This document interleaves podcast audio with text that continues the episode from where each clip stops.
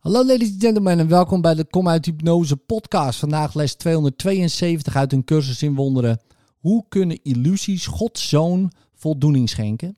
Vader, de waarheid behoort mij toe. Mijn woning is door uw wil en de mijne in de hemel vastgesteld. Kunnen dromen mij tevreden stellen? Kunnen illusies me geluk brengen?